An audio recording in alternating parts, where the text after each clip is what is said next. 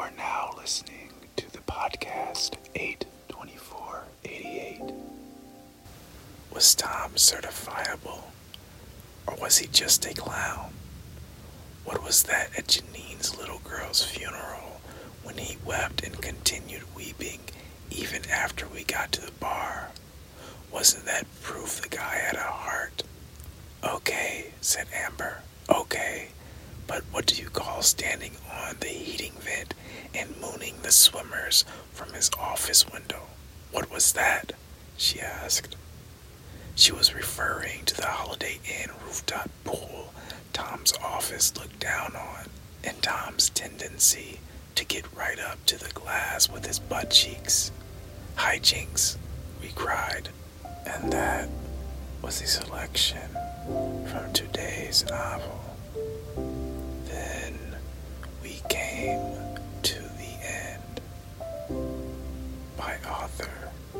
Joshua Ferris. Page 8. Buy. Cars available for domestic purchase. Cars that could barely fit into our driveways. Had a martial appeal, a promise that, once inside them, no harm would come to our children. It was IPO this and IPO that. Everyone knew a banker too. And how lovely it was. A bike ride around the forest preserve on a Sunday in May with our mountain bikes, water bottles, and safety helmets.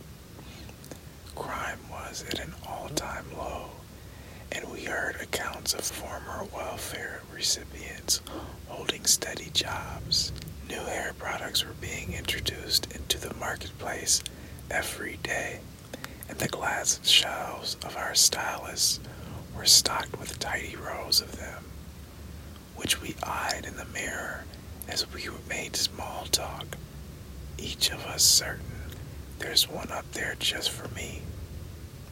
Still, some of us had a hard time finding boyfriends. Some of us had a hard time kissing our wives. Some days we met in the kitchen on 60 to eat lunch. There was only room for eight at the table. If all the seats were full, Jim Jackers would have to eat his sandwich from the sink and try to engage from over in that direction. It was fortunate for us in that he could pass us a spoon or a packet of salt if we needed it. It is really irritating, Tom Mota said to the table, to work with irritating people. Screw you, Tom, Marcia replied. Headhunters hounded us. They plied us with promises of better titles and increases in pay. Some of us went, but most of us stayed. We liked our prospects where we were and didn't care for the hassle of meeting new people.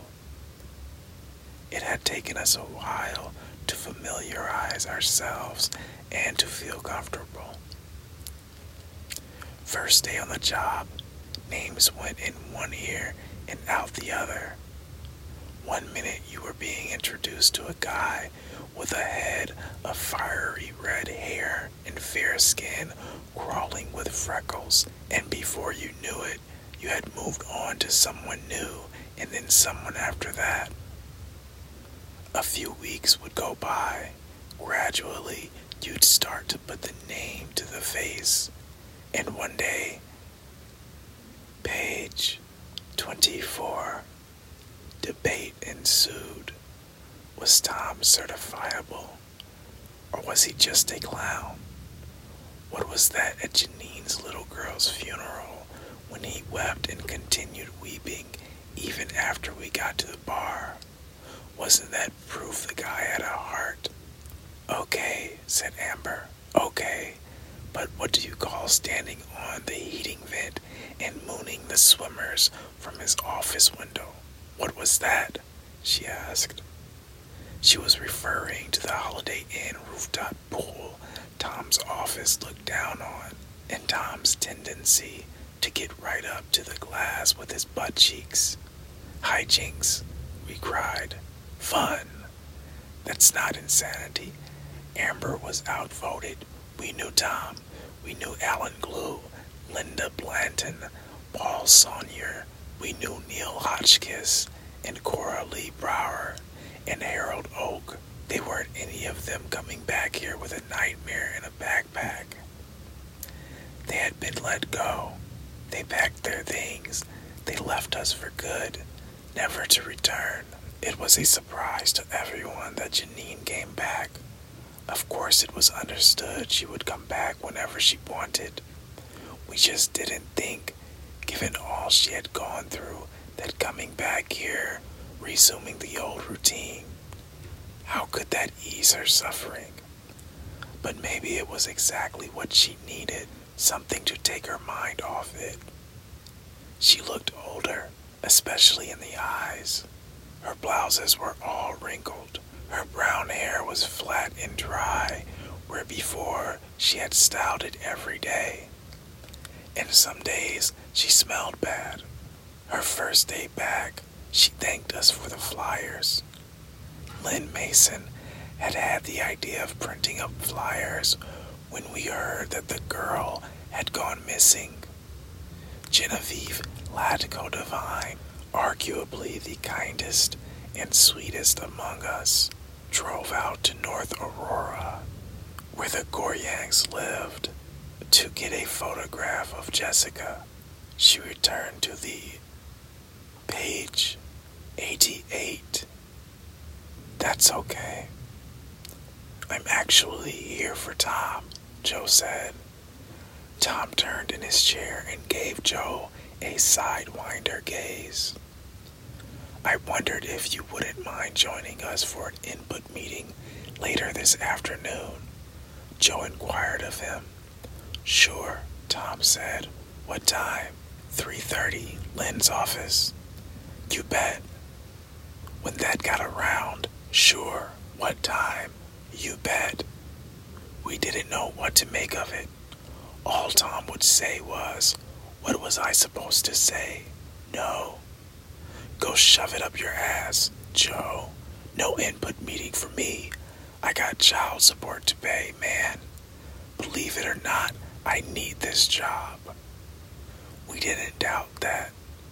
It was just that we could recall a time in the Michigan room when Tom Mota was less agreeably disposed towards Joe Pope. All of our conference rooms were named after streets running along the magnificent mile, and the view from the Michigan was stupendous.